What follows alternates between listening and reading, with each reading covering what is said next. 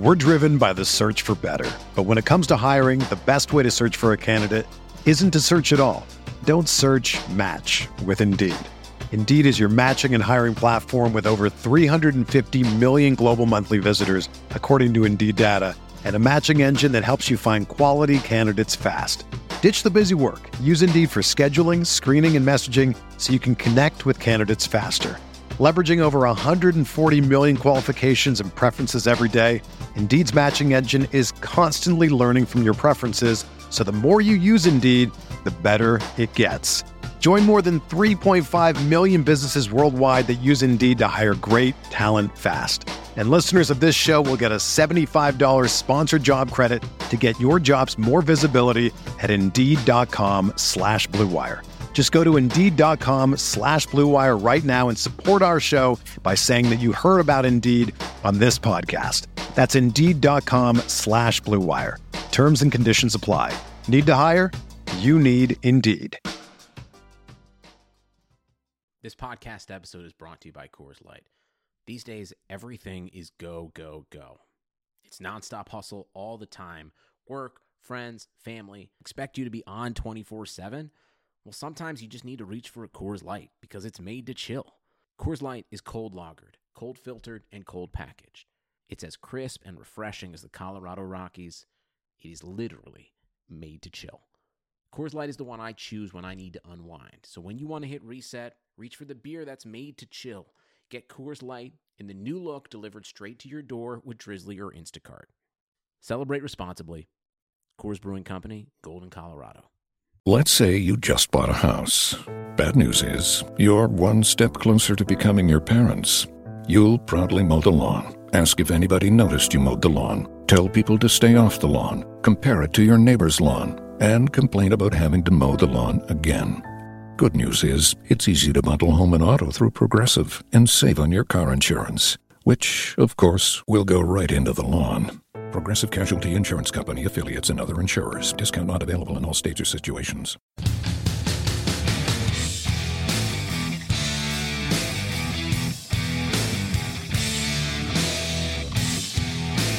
Hey everyone, you're listening to the Fantasy Football Beat on RotoViz Radio. My name is Colm Kelly. You can follow me on Twitter at Overtime Ireland. Each week on the Fantasy Football Beat, I'm joined by an NFL beat reporter to break down one of the games of the week. On this week's show, my guest is going to be Matt Money-Smith of Chargers.com. We'll be discussing the Cleveland Browns' trip to face the in-form LA Chargers, and we'll be looking at some of the key players and key matchups that we expect to decide the game. We'll be talking about Phillip Rivers and Keenan Allen and how they have grown over the season, really, and how they have really shot into form over the last 2 weeks. We'll be talking about Chargers' defense. We'll be talking a little bit about the Browns and how they can, in fact, cause some problems this week for this LA Chargers team. So, after I talk with Matt, I'll take a few minutes to recap what we discussed, and I'll use some of the RotoViz apps to dive a little bit deeper into the game from a fantasy football perspective. For those of you who don't know, RotoViz is a sports data and analytics site that publishes over 1,000 articles per year and has a suite of more than 20 proprietary apps.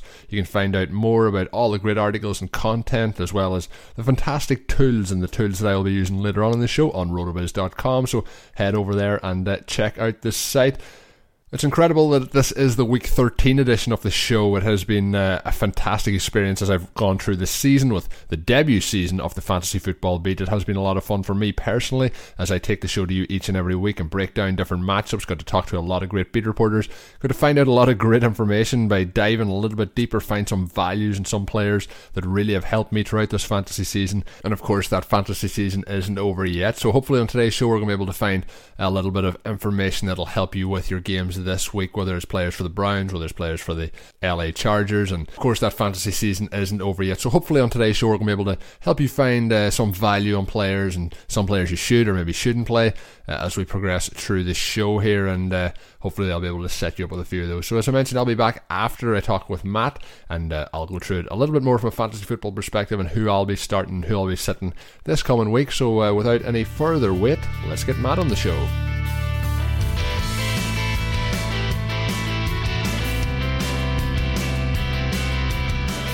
So I'm delighted to be joined on the show now by Matt Money-Smith. A lot of you might know Matt from his work with the NFL Network or the Pedros and Money show. He gets around, so he does, Matt, a lot of different media outlets that he sports his name on, but now part of the Chargers, and he is the voice of the Chargers as their play-by-play announcer. So I'm very interested to get his perspective on this Sunday's game. But as always, Matt, it's my pleasure to have you aboard any show that I do, but the first time aboard the Beat Report, so thanks for joining me. Oh, anytime, Tom. Always love talking to you. So obviously we're looking, at the Chargers-Bills coming up this weekend, and I'm just about getting news now to send the LA Chargers. I got the San Diego part of it out of my system as the season went along, but the Chargers absolutely crushed the Bills in Week 11, 54-24, and then on Thanksgiving they absolutely steamrolled the Cowboys 28-6. Keenan Allen has been pretty much dominating over the last 2 weeks. There's been arguably nobody better in the league over that time period. Phillip Rivers is playing some of the best football of his career, I think, and the defence is starting to look extremely solid. So looking back to that Thanksgiving game, and it is a game in which Phillip Rivers was awarded the AFC Offensive Player of the Week over the last couple of days. So it's been a nice week for the Chargers with that extra rest. What was your biggest takeaway from that game over the Dallas Cowboys? Well, certainly offense, and the continuation of Phillip Rivers to Keenan Allen and that connection. And, it's what we thought we were going to see a lot of this whole season. But Anthony Lynn came in. He had an offensive philosophy. It was to really be physical, run the ball, and he was very determined to get that going. And the pass game took a back seat to that. And I think the last couple of weeks you're starting to see what we're used to seeing from Ken Wisenhunt and Phillip Rivers, and that's that it is a little more pass-heavy, that they feel like they do have a mismatch against any team, no matter the cornerback, unless they're going to double-team them, and I don't know why, but for whatever reason, the last 2 weeks, both the Cowboys and Bills have been playing, Keenan Allen man-to-man, and he has wrecked them. And so Phillip has just been taking, advantage of those situations. And so I think you've seen a shift, and this offense is now producing like we thought it had the potential to produce, given the weapons that it has. And that hasn't been the case all season. The defense has been very consistent. They just got their second defensive player of the month. For the month of November, it's Casey Hayward. For the month of September, it was Melvin Ingram. That side of the ball has been very consistent and dominant. And now we're seeing the offense starting to catch up.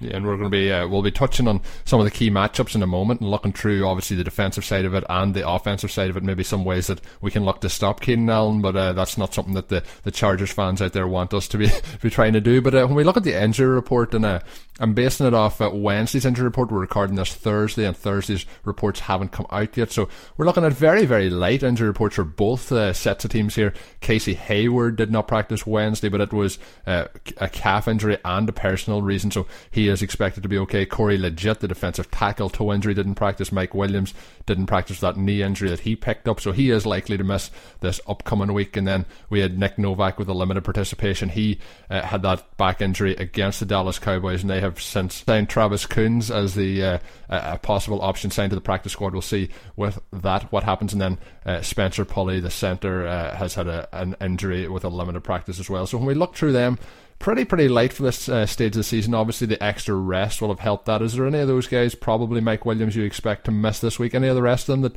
you think their status will be up in the air come Sunday? Yeah, one of the keys, and it's a very sad situation, Casey Hayward's brother was killed in a car accident. So that's the personal reason. He's back in Georgia with his family, and he may miss the game. Totally understandable. He was with the team. Coach Lynn said, you need to go home. Go on, get home with your family. So he left yesterday. Actually, he left late Tuesday to be with his family. So he may come back. He may not. Obviously, that is his personal schedule. So there's a great possibility that he won't be there. But they feel good about their defensive back situation, and obviously they want Casey to take as much time as he needs for something as severe as that to have happened to his family. So you have Trevor Williams, who has been great in place of the injured Jason Barrett. We thought that was going to be a dramatic drop-off. Instead, Trevor's been fantastic. Desmond King, you saw, had that interception against Dak Prescott, took 90 yards to the house. He's been their nickel back and kind of a floater. I would imagine you just see a whole lot of him out there in place of Casey. So that would be the one to keep an eye on. And otherwise, Corey Legit's been dealing with a back injury, so the toe is something new. but he's been playing great as of late alongside Brandon Mebane and just kind of locking up the interior of that line. So both Bosa and Ingram should just come flying off the edges. So those would be the two that I would keep an eye on. You mentioned Travis Coons. I think they're going to carry two kickers. They really want it to be Nick Novak. They like Nick Novak. They like his veteran presence. They trust him. I know that the numbers, you know, aren't great for him. One was a bad hold in Jacksonville, one of those misses, and then the miss in Dallas was, you know, the back that he racked while he made that kick. So I think, you know, if you take the percentages out, which are not good, they feel very comfortable with Nick Novak being their kicker moving forward. So they would prefer that it's Nick, but my guess is he'll start the game, and if that thing's acting up, they're not put in the same position they were last week with Drew Kizer, who did a great job, you know, trying to fill in on pickoffs and stuff. Obviously missed an extra point, but that's what you'll likely see there is they'll carry, much like Dallas did last week with Nugent and Dan Bailey, they'll carry both Coons and Novak on the active roster. Yeah, and obviously that news as well with Casey Hayward. I wasn't aware of that part of the personal side of it, but obviously that's... Our thoughts go out to him. A very, very tough thing for anyone to have to go through. So when we're looking now into the Brown side of things, and you know, I mentioned they're very light on the injury report for both teams this week, and pretty much the only person with a do not practice next to their name this week was Sammy Coates, and so far we have Kenny Britt, Isaiah Crowell, Darren Smith as limited participants in practice. But when you're limited on a Wednesday, it usually bodes well. So Sammy Coates, the one there to watch as we progress on through the week. But when we start to get into looking at some of the key matchups in this game, obviously, we've kind of touched on the Chargers' defense a couple of times, and they've just been extremely impressive over the last couple of weeks. So the matchup between them and the Browns' offense, you know, the defense is kind of peaking at the right time. Entering this Sunday's game, they forced 8 turnovers and scored 3 touchdowns over the past 2 weeks. So when your defense is putting up 3 touchdowns over 2 games, that is a really, really positive sign. Joey Bosa ranks 5th in the NFL with 10.5 sacks, and Melvin Ingram is 8th with 8.5 sacks. So they're pretty much, you know, bossing things on that side of the ball, and Joey Bosa has just looked absolutely incredible. But how impressed have you been with the defense over the last kind of 5 or 6 weeks as they've really rounded into shape? I mean, you said it. It's both Bosa and Ingram get it started, and man, when you think about the loss of Joe Thomas and a rookie quarterback and Deshone Kizer and how the Browns are going to try to navigate that. I know they have other pieces on the offensive line, but none of them are Joe Thomas. Antonio's solid, but even a 70% Tyron Smith, who is better than, you know, a 70% Tyron Smith is probably better than 95% of the tackles in the league. And you saw how many issues he had with Joey Bosa and how tough it was for him to try to keep up with him. Bosa, I think, has emerged as I don't think there's anyone better. And I know I'm the Chargers play-by-play guy, but I think that is your best pass rusher in the league. And it's not only because of the sacks, but his hands are so lethal around quarterbacks. I mean, he slaps the ball away so often. He pushes them. Like, if he can't get the sack, you'll see Bosa shove guys into other players to get sacks or just put them into tough spots. Not to mention, he's got over 50 tackles. So he's great in run support. He's great at recognizing when he's going to back off and not get a sack, but instead make a play in the backfield or maybe slow. You'll see him swallow up running backs from behind, maybe limiting what would be 6 and 7 yard gains to 2 and 3 yards. And Melvin Ingram, just, my goodness, the size-speed combination there, when you figure almost every team is now dealing with a chip or a second, you know, or a helper to slow down Bosa. And when he comes free, man, does he hit you hard. And I think that is just, that seed gets planted early in the game, and those quarterbacks see ghosts, and they see them a whole lot. So if they're not back there, they're seeing some sort of apparition that is a version of them. And that's what I figure will, again, be, you know, what's the, you know, they're the straw that stirs the defense drink. And that's what I suspect we'll see again. Yeah, it starts up front, and then obviously that helps the coverage. And then again, if the coverage is as good as it has been this year with pretty much 3 standout cornerbacks, it's a really tough situation for any offense. And you mentioned there with Bosa, he is tied already his career high for sacks. He has 10.5, so he has 21 sacks so far through his career, through those 2 seasons, which is, you know, pretty much a historical rate, and it's just amazing to watch what he's doing. And you mentioned hasn't been the best, defensive end in the NFL. When J.J. Watt comes back, he might have something to say about that, but Bosa has just been incredible. Melvin Ingram as well just needs two more on the season to get his best of his career. So it's been very, very impressive from this defense, and I think they're going to probably feast this week again against this Browns team. But when we're looking at the defensive side and who they have to deal with, obviously this week it's going to be interesting to see, because they're going to have to deal with Josh Gordon, and Hugh Jackson, so he wants to get him involved as much as possible. We hear a lot of talk from coaches, in this sort of situation it might lead to something, it might lead to nothing. It's very hard to break down that speculation, but it's his first regular appearance in the NFL since December 2014. There's no way he's really going to be ready for a full complement of snaps, but it is very good to see Gordon making his way back. I thought maybe his time had passed and the off the field issues were going to be something that he dragged around with him. It's been amazing to read some of the stories and listen to him talk about how his life has changed and what he was doing when he was in college, what he was doing in his time in the NFL. But it looks like he will be second at wide receiver snaps this week behind Corey Coleman. But with him and Coleman, what sort of challenge do you see that having for this Chargers team this weekend? I think you kind of said it there. I don't know. I mean, Gordon is so talented. He's so big. He's so fast. He is a load to deal with, no doubt about it. But who knows? Who knows what it's going to feel like when he takes his first full contact hit? If it's, Jahleel Addae, who's coming over from a safety spot after he makes it, let's just say, it's just a slant, and there's Jahleel Addae waiting, and he thumps him. I mean, how does he respond to that? Is his body okay with that, or does it hurt 10 times as much as he's used to remembering it hurting?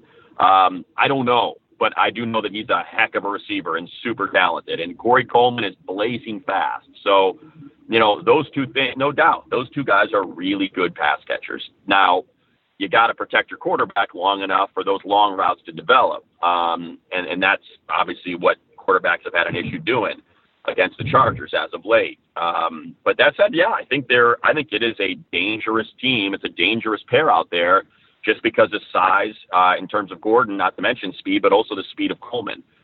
So I don't think the Chargers are taking this team lightly at all. At 0-10, heck, they may have managed to take them too lightly last year at 0-14 when they lost to them and became the only team that lost to the Browns. So I think that helps the Chargers not overlooking this one because they were humiliated last year when they lost to the Browns in Cleveland, and I got to believe that they want to atone for that. And looking now at the other side of the ball, the Chargers offense against that Browns defense. Rivers has just looked amazing over the last couple of weeks. He's completed 241 of 388 attempts on the season. That is 62.1%. He has almost 3,000 yards. He has 20 touchdowns and 7 interceptions. So he's just been having a nice kind of, last season it wasn't as good as I thought it could have been, but there was a lot of injuries. He lost Keenan Allen. He's Keenan Allen back now, and we also mentioned that, he's been on a tear of late.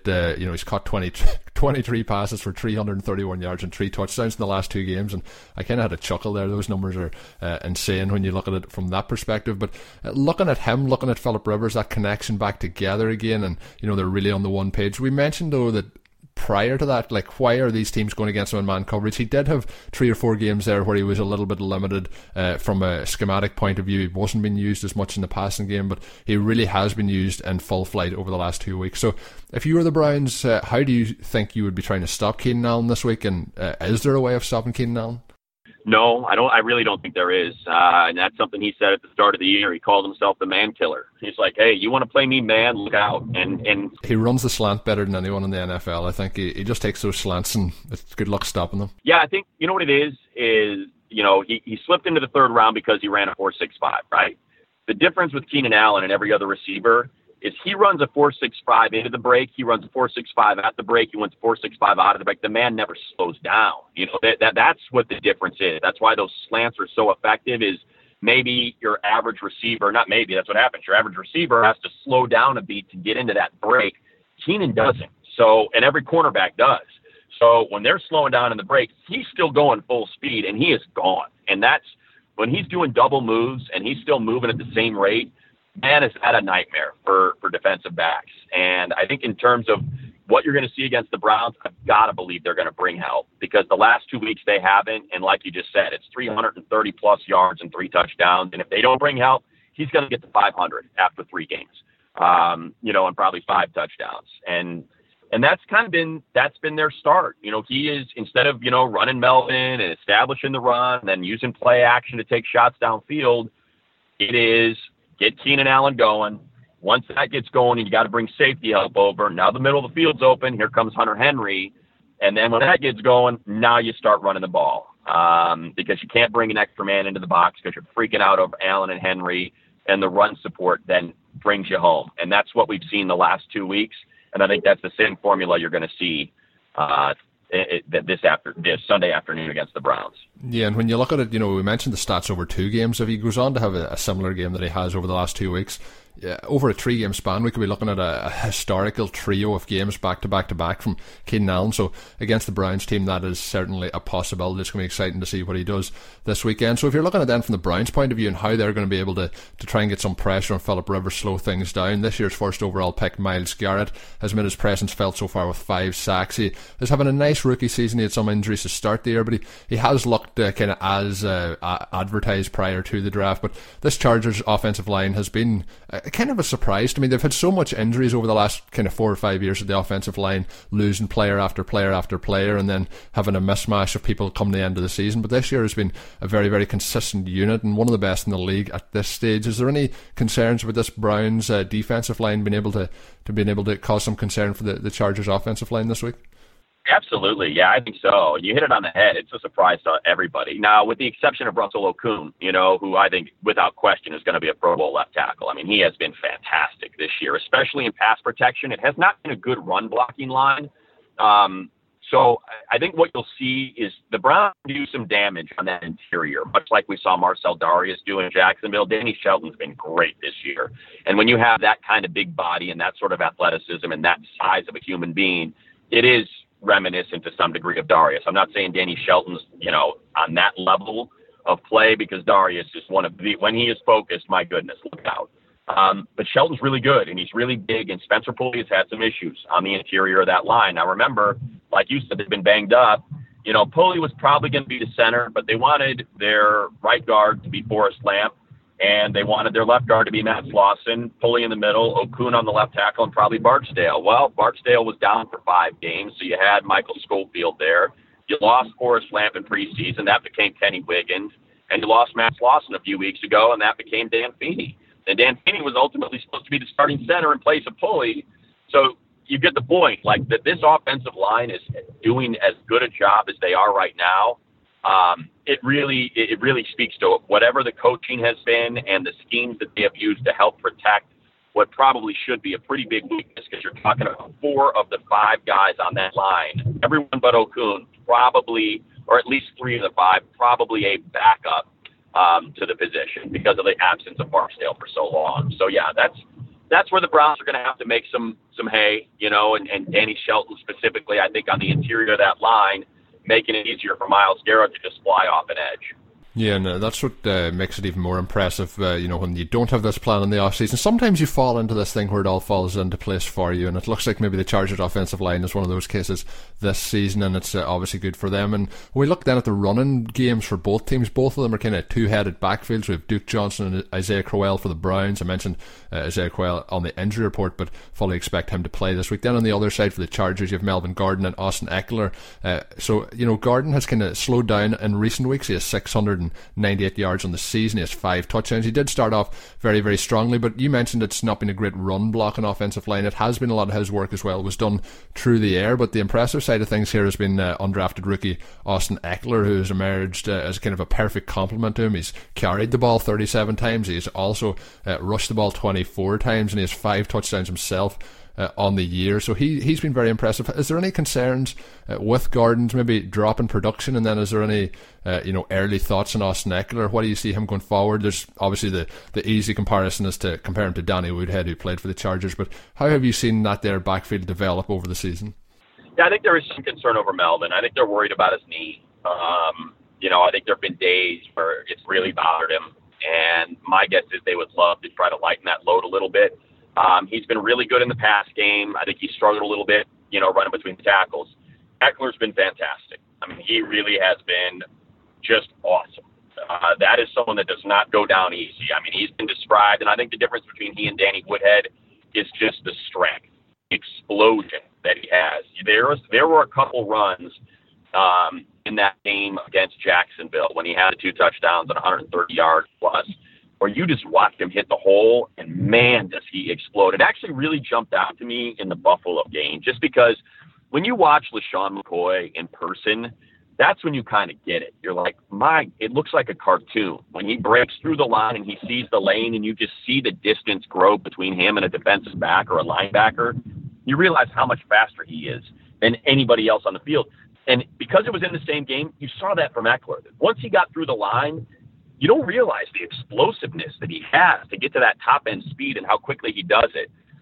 So that's been a huge boost for the Chargers, and you credit Tom Telesco and the scouting staff for finding him as an undrafted free agent out of Western State, a lower-level college program that he just lit up. And, man, is he good. And he's good catching the ball to the backfield, and there's no doubt that that has been a big reason why the Chargers are able to be as balanced as they are. I think there are games in which Melvin has definitely been feeling that knee injury a little bit and has not been as explosive as you would expect him to otherwise be. I mean, it's always amazing when you see these guys. There's so many undrafted free agents that make it in the league and make it to very, very high status, and you see it year in, year out, and it's just another one that has slipped through all the cracks of all 32 teams entirely throughout the draft process, and then has got taken in as an undrafted free agent and is doing a very, very nice job. And you mentioned balanced. I think that's a nice word to use for this Chargers team at this particular moment. And obviously, despite playing in the NFL's smallest stadium this year, the Chargers have yet to sell out a home game. You've been at all those games. It's their first season in Los Angeles. The biggest crowd for a game yet has been 27,000 at the StubHub Center, and that came against the Denver Broncos, and most of those fans at that game were Denver fans. So the rumours are going around that this could be the lowest attended game in modern NFL history, with the Browns obviously struggling and not expecting many of their fans to travel.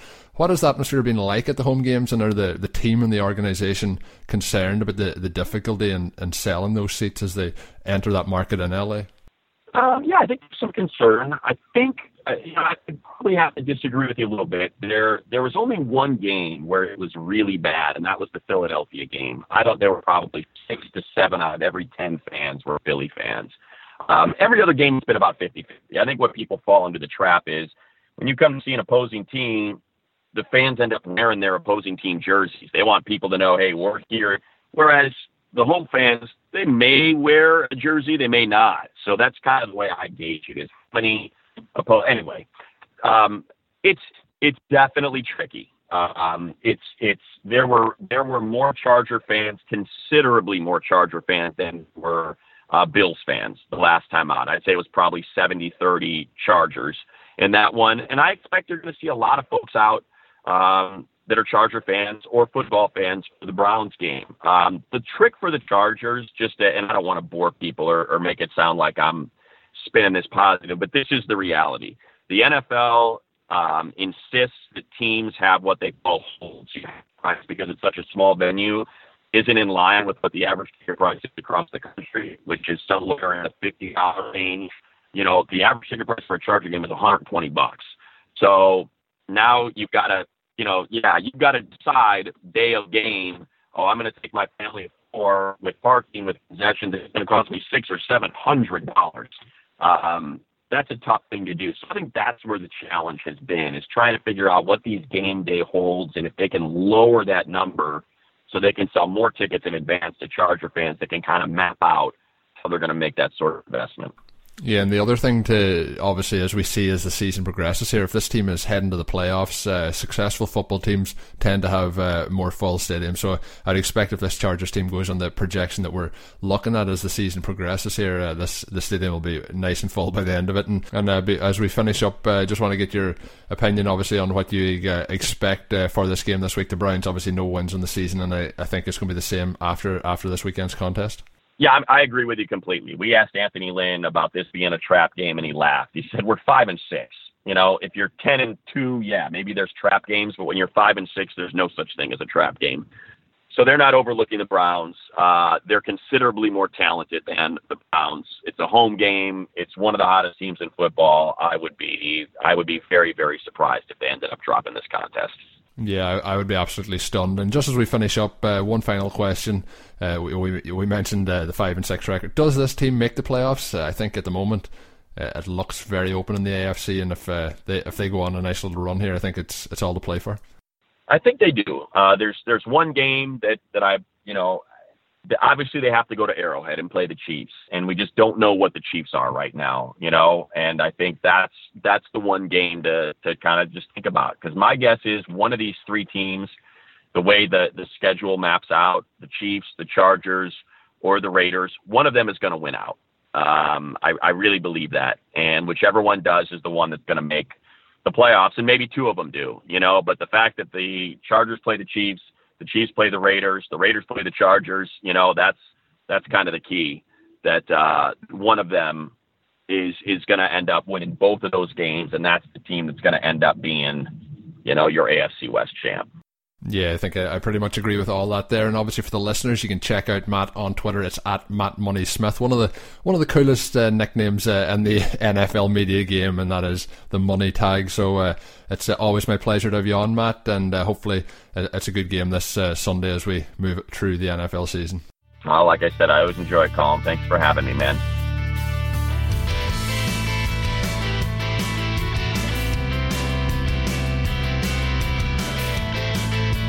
Once again, thanks to Matt for jumping aboard the show. We mentioned you can follow him on Twitter at Matt Money-Smith.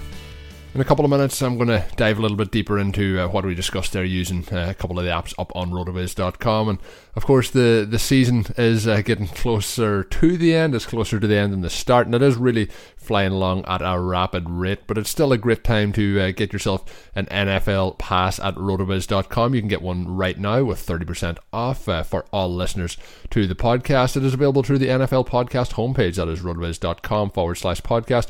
Your subscription will give you unlimited access to all of our NFL content and tools, and best of all, it helps support the pod. So get that 30% discount at rotoviz.com/podcast. And of course, the season, as I mentioned, week 13, it is moving along very briskly, but we'll have great content from now through the off-season and ahead to next season. So no better time than at present to get yourself in on the action with that 30% discount. And of course, that is available to listeners of the podcast only. So for being such a loyal listener and a great listener here to RotoViz Radio, grab that discount for yourself, rotoviz.com/podcast.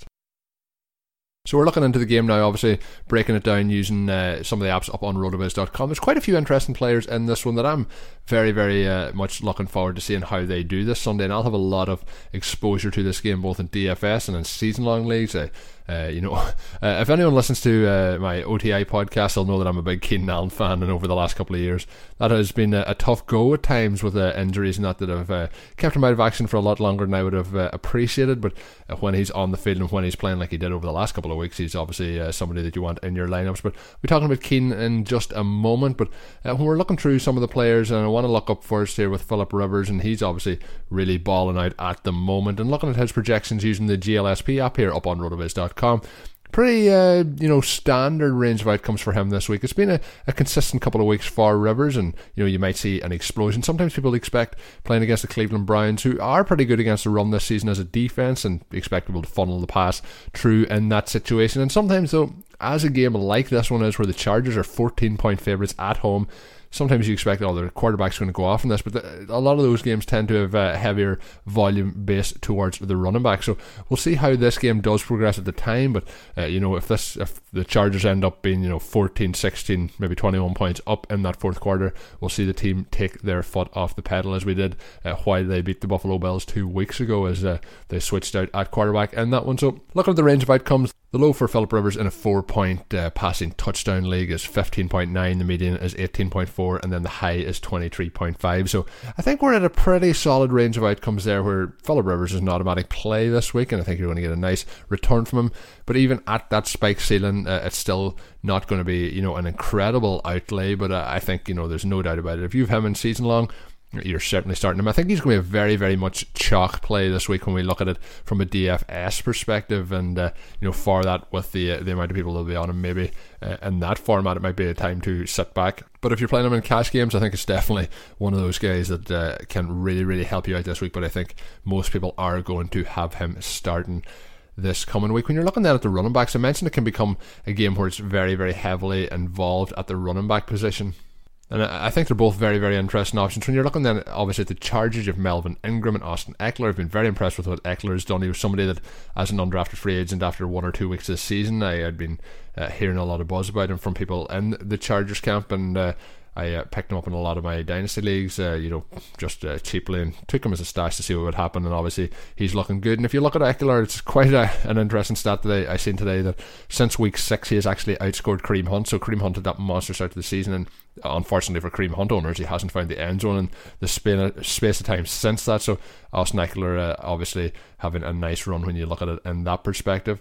But even more so than that, the interesting thing that I've seen is that if you look at his points scored since week 7, you put it all, he has outscored every running back in the NFL outside of 11 running backs in PPR, and that includes his teammate Melvin Gordon. So there's a little bit of a split going here. We'll see if he can continue to eat a little bit more into Melvin Gordon's workload. I have not been impressed with Melvin Gordon as an actual runner this season, but as Matt pointed out there, it has been a better pass blocking offensive line than a run blocking offensive line. But I have not been impressed with what he's done there. But, I mentioned the Browns been good against the run, but over the last couple of weeks, they've given up back-to-back 100-yard rushing games to both Leonard Fournette and Joe Mixon. So going into this week, I think it's going to be a possible game here for both of these guys. As I mentioned, that high against the spread in favour of the Chargers, and I think we'll see both running backs get a nice workload. Melvin Gordon, I think, is going to be much higher owned. I think Austin Ekeler is an interesting play this week, and out of those two, just based on price, and I mentioned it 2 or 3 weeks ago, I had Ekeler in quite a few lineups, and I've been doing that a couple of times this season. So he's an interesting play. Melvin Gordon, though, somebody who I'm just not really buying in on at this stage. But if you own him in a season-long league, I think this is a prime matchup. I think you have to start him based on the amount of opportunities to get points that this team's going to have, and you'd imagine they're going to be in the red zone on quite a number of occasions. And of course, what that gives you, red zone opportunities, and I think we'll see a lot of them go the way of Melvin Gordon this week. So I'm basically pretty much telling you to start all running backs here for the Chargers. Melvin Gordon is an RB1 candidate this week. And then Austin Ekeler is, in my opinion, a safe flex option. We didn't really touch on Deshone Kizer. He's somebody I'm not advising anyone to slot in to their lineups over this weekend. There's only 2 or 3 options this week that I think I would rank below him, and that is really when you're scraping the bottom off the barrel from that perspective. So getting to the tight ends, we'll look at the Cleveland Browns quickly first, and we mentioned Josh Gordon coming back. There'll be a lot of people who want to play Josh Gordon this week coming back, but obviously a long, long time. If you're looking back to week 16 of 2014, the last time he's had a game, and he hasn't scored a touchdown since week 15 of 2013. So you're going back now almost 4 years since the last time he scored a touchdown. So I'm very excited to see him back on the field. I'm glad that he's had a chance to work through the demons that he's had in his story. If he can come back and have a run at an NFL career, if he can play now for 4 or 5 years consistently, it'll be a story that people will tell for a long, long time. So looking forward to see how he does, but it's a very, very tough matchup against this Chargers secondary, and it's just one that you can't really go in and trust him. There will be people that have him, and if he goes off and it's a massive game this week, fair play, but he'll not be in my lineups. Corey Coleman has been an interesting play over the last couple of weeks. He has now played in 4 games with Deshone Kizer. He's averaging 8 targets in that time, and he's seeing 6 targets in every game, a minimum of 6 targets in every game. So that's something kind of for them to build upon, and he's totaled at least 53 yards in 3 of those games. So as we move forward here, I think he's the player. If you're playing one of them this week, if you're trying to stack this game and get some of the LA Chargers players in and then having somebody to come back with, I think the 2 options really, if you're looking at the Browns, are Corey Coleman. The other one I'd be looking at is Duke Johnson, the possibility of slotting him in there. So when I was going through the running backs, I quickly went with the Chargers options. I forgot to mention, obviously, as you've noticed now, as I've touched on Duke Johnson after the running backs, I meant to obviously mention them previously. With Duke Johnson, I think the PPR game, he's the one that you want to have in this game. He's getting less work than Isaiah Crowell. Crowell still averaging 15 touches per game, but he belongs for this one in the flex conversation. But Duke Johnson's the player that you want to be playing, in my opinion. I like I mentioned earlier with Keenan Allen, Duke Johnson is somebody that I've long been a believer in, and I thought this season would be a much bigger year for him, but it has been a pretty good year for him all around. I thought there might be a breakout year, and obviously maybe we'll see that happen next year, but he's had a nice little run over the last couple of weeks, getting some plays in the slot and the wide receiver position. He's getting a lot of pass catching work, so So Duke Johnson, if this game does start to get out of hand, could see a nice roll, and there's PPR points picking up quite considerably if we get into a situation where they are coming from behind for a large majority of this game. The one note here is for the Chargers, they have allowed just one running back to eclipse 69 total rushing yards in the last seven games, and that was LaShawn McCoy, and that was the game obviously that they'd really blown out the Bills at halftime. So it's a team that just isn't giving up much rushing yards on the ground, so it's a very, very tough matchup for Crowell in this one. Looking then, the player I want to dive a little bit deeper into is, of course, Keenan Allen. And, you know, I heard when Matt was talking there, I said, how do you stop Keenan Allen? He just said, simply, you can't. So if you can't stop Keenan Allen, we're just going to look through some of the numbers that he has over the last couple of weeks. Pretty much all season long, if we're looking at air yards up here on rotoviz.com, scrolling down through them, and the lowest air yards total for the season for him was 56. That was against Oakland in week 6. We're looking through them, he is 1 with 60, 2 with 60 overall, but then it really spikes up. Everything else is pretty much above 70, but look at those last 2 weeks. Against Buffalo, 105 air yards, and last week, 143 air yards. So pretty much breaking the air yard scale over the last couple of weeks, looking at those targets. I mentioned a little bit of a lull in the mid-season. He went with 7, 5, 7 in his target range, but then we're booming it back up with 13 and 14 as we head into those last two games. Now, the bold prediction up on rotoviz.com for that Thanksgiving slate, and I said that he would break the record for receptions on Thanksgiving. He almost got there. He was one away from tying the record, but you know, the performance he put up, I think I was on the right track with the process that I went there.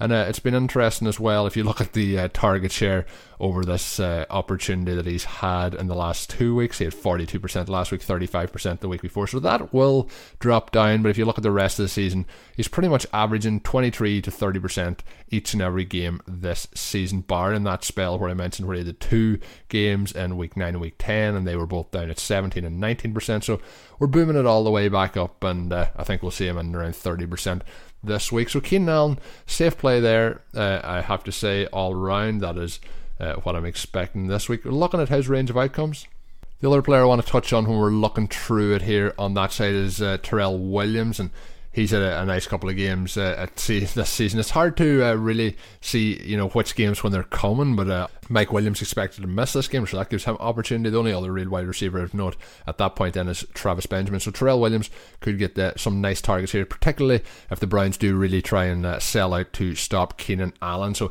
Terrell Williams, looking at his range of outcomes in the GLSP app, there is obviously no floor for him, and that's kind of to be expected with Terrell Williams from week to week. In PPR leagues, it's 2.4, then the median 9.7, but the high then, if he gets that touchdown, brings it all the way up to 15.8. So I think we're looking at a medium to high range for him, but again, as I mentioned, there is pretty much no floor with Terrell Williams this season. It's the Chargers offense has been spreading it around, and the player that I'm going to talk about next, and we're talking about no floor, he kind of falls into that Terrell Williams bracket, and that is Hunter Henry. We're looking at Hunter Henry. He is somebody who this season, from game to game, and there's games where he's disappeared, there's games where he's just had monster games. So we're looking through it, you know, week 1, 0 receptions, week 3, 0 receptions, week 10, 1 reception, he's at a couple of 2 reception games, then he's at 7 receptions in games, 5 receptions, 4, 5. So it's been just an up and down year. It's been so hard to be able to trust him on this season. Every time you kind of trust him, he screws it up on you. Every time you don't think he's going to do something, he blows up. So it's one of those ones where it's just so tough. And his matchup this week is tremendous. He's getting an opportunity to go up against the team that has allowed the third most points to opposing tight ends in fantasy this season. So I'm going to slot in first the snap report and just have a quick look at it up on RotoViz. And when we look at it, we have Antonio Gates there, we have Hunter Henry, Jeff Cumberland's been there for the last few weeks, and then Shan McGrath, who is pretty much a blocking tight end who never gets a target. So we're looking through it. We have Antonio Gates, who is pretty much from the start of the season to this point rolled all the way down to a kind of 20% player in terms of his snaps. So he's kind of featured out of the game. He's getting a couple of targets here and there, but Antonio Gates is not as much to be worried about as what we had at the start of the season with Hunter Henry, which has made some of his workloads in games very, very surprising, to say the least. And then Cumberland again, he's at 37%, so don't really worry about him too much. But the interesting thing is when you look at Hunter Henry, you know, he had a few games in the middle of the season where he was up at 83%, 81%. It's fallen back down now to the kind of the 60 to 50 range on week-to-week basis. So it's going to be interesting to see what his workload is this week. But I mentioned the situation in the matchup against the Cleveland Browns, giving up the third most points to opposing tight ends. So when we look into it, the first thing I'm going to do is look at the AYA app, and That is the adjusted yards per attempt per receiver. And if we look at Phillip Rivers' time in San Diego, that is from 2009 to 2017. Look down through it, and there's a lot of impressive wide receivers, tight ends in this list. Antonio Gates, Ladarius Green's in there, Vincent Jackson, Malcolm Floyd, Darren Sproles, Antonio Gates. You know, we're looking down through it. Travis Benjamin, who obviously gets a lot of deep targets, Danny Woodhead, Terrell Williams, who we talked about earlier, and then of course we have Keenan Allen. So there's lots and lots of names to go along through that, and if you look at the man that's at the top of that list throughout all that time, there's one name that stands alone, and that is Hunter Henry with 11.57. So it's interesting to see for a tight end to be so highly rated on that. And looking then at his projections on the GLSP app is low again. That floor is invisible. It is not there. There is no floor with him. And in PPR leagues, it is 3.1. But if you look at his median, it bounces up straight away. It's 12.1. You look at his high, 22.4. So we could see a real monster breakout on the season here for Hunter Henry, and that is what I'm expecting to happen this week. Last week he had a monster game. He had the 5 catches, 76 yards and a touchdown against Dallas, and I think, you know, at home, such heavy favourites, I just think this is a monster spot where he could really have a huge game, and he is the one that is my draft play of the week I'm going with. And I think if you've any sense, you'll slot him in to those draft lineups, get him in those DFS lineups. You know, there is the possibility, I mentioned that they're a little bit creeping in with the floor possibility. Will he have no targets in this game? Will he have no yards in this game? I don't think that is happening. I think it's a very safe play this week that I don't think a lot of people are going to be on based on that up and down nature, as I mentioned, of his season. So Hunter Henry is my draft play of the week, and of course if you haven't played on draft yet, this is the perfect time. Maybe your team is out of playoff contention, maybe you're already got yourself sorted, you have a bye week sorted for next week as you head into the playoffs. Either way, you can play on draft, and just search on the App Store for the draft app, and all that you have to do if you're playing online is go to playdraft.com, whichever one you prefer. I'll be playing this coming weekend, and for a limited time only, all new players get a free entry into a draft when you use our code RVRadio with your first deposit. If you have listened to the show before, you'll know what draft is. It is a snake style draft, and it has no salary caps. You just go from pick one all the way through, as the many players is in that league, reverse back around from the, say if it's 12 players, pick 12 gets pick 13 as well, and you work back your way around. So you pretty much just set it and forget it, do your draft, only takes a couple of minutes, and of course you can play for cold hard cash. Drafts start from $1, so there's pretty much a draft for everyone, and it is a huge amount of fun. And of course if you're going through it this week, there might be players going, you know, Hunter Henry might be going as the maybe 8th or 9th tight end off the board, and of course with that then you can set your lineup around that and have a nice win this weekend. So Hunter Henry, my playdraft.com player of the week. So with that, we've run through all the different parts of the show, all the players that I think are of interest this week. The Browns, obviously, you're looking at players who can play from behind, and Duke Johnson's a player I'm a huge fan of over his career, and I think eventually this staff will give him a huge workload and give him that opportunity that I think he deserves to see what he can do in a full-time role, and we'll see if that happens towards the end of the season or next season. And I think Coleman, I'm looking forward to seeing what Josh Gordon does when he gets back in the field. Deshone Kizer, I think, is in for a really tough day. I think Joey Bosa, Melvin Ingram are just going to cause so much trouble for him. The cornerbacks are so tough. It's just a really bad matchup here for the Browns, and of course they haven't won this season. Can they get that first win? It's not for me happening this week. This is just a bad matchup.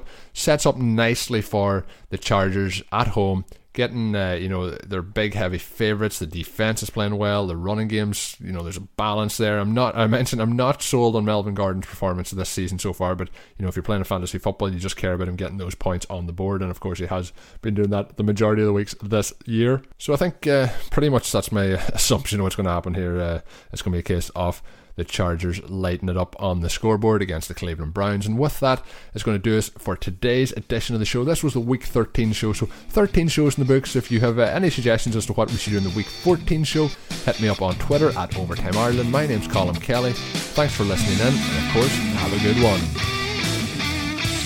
Thank you for listening to the Fantasy Football Beat on RotoViz Radio. Please rate and review the RotoViz Radio podcast on iTunes, your favourite podcast app. You can contact us via email at rotovizradio@gmail.com and follow us on Twitter at RotoViz Radio. And remember, you can always support the pod by subscribing to RotoViz and a 30% discount through the RotoViz Radio homepage, rotoviz.com/podcast. Hi, it's Jamie, Progressive #1, #2 employee. Leave a message at the... Hey Jamie, it's me, Jamie. This is your daily pep talk. I know it's been rough going ever since people found out about your a cappella group, Mad Harmony, but you will bounce back. I mean, you're the guy always helping people find coverage options with the Name Your Price tool. It should be you giving me the pep talk. Now get out there, hit that high note, and take Mad Harmony all the way to Nationals this year! Sorry, it's pitchy. Progressive Casualty Insurance Company and Affiliates. Price and coverage match limited by state law. They call you the Grill Master. You've seared the thickest porterhouse in the butcher shop. And as you lift that first forkful to your mouth, you savor the moment. To get amazing offers during the Mercedes-Benz Summer Event, like the 2019 C-Class Sedan and GLC SUV, the perfect recipes of driving performance. Plus, you can enjoy 6 months of Sirius XM All Access included. The Mercedes-Benz Summer Event, now serving limited-time offers on a select lineup of vehicles. Offers end September 3rd. Mercedes-Benz, the best or nothing. Sugar Ray Leonard, Roberto Duran, Marvelous Marvin Hagler, and Thomas Hearns. Legends, whose four-way rivalry defined one of the greatest eras in boxing history. Relive their decade of dominance in the new Showtime sports documentary, The Kings, a four-part series premiering Sunday, June 6th, only on Showtime. Whether you're a world-class athlete or a podcaster like me, we all understand the importance of mental and physical well-being and proper recovery for top-notch performance. That's why I'm excited that Unified Healing is sponsoring podcasts on the Blue Wire Network. Unified Healing is a new and super innovative global network of wellness centers powered by Energy Enhancement System, or EE System. If you haven't heard of the EE System yet, then you'll want to listen up. This technology promotes wellness, deep relaxation, purification, and rejuvenation. Wherever you are across the globe, access to a center is easy and affordable. Interested in experiencing the EE System technology for yourself? Go to unifiedhealing.com/bluewire to learn more and find a center near you. That's Unified, UNIFYD, healing.com/bluewire. No material or testimonials on the Unified Healing website are intended to be viewed as medical advice or a substitute for professional medical advice, diagnosis, or treatment. Always seek the advice of your physician or other qualified healthcare provider with any questions you may have regarding a medical condition or treatment and before undertaking a new healthcare regimen, including EE System.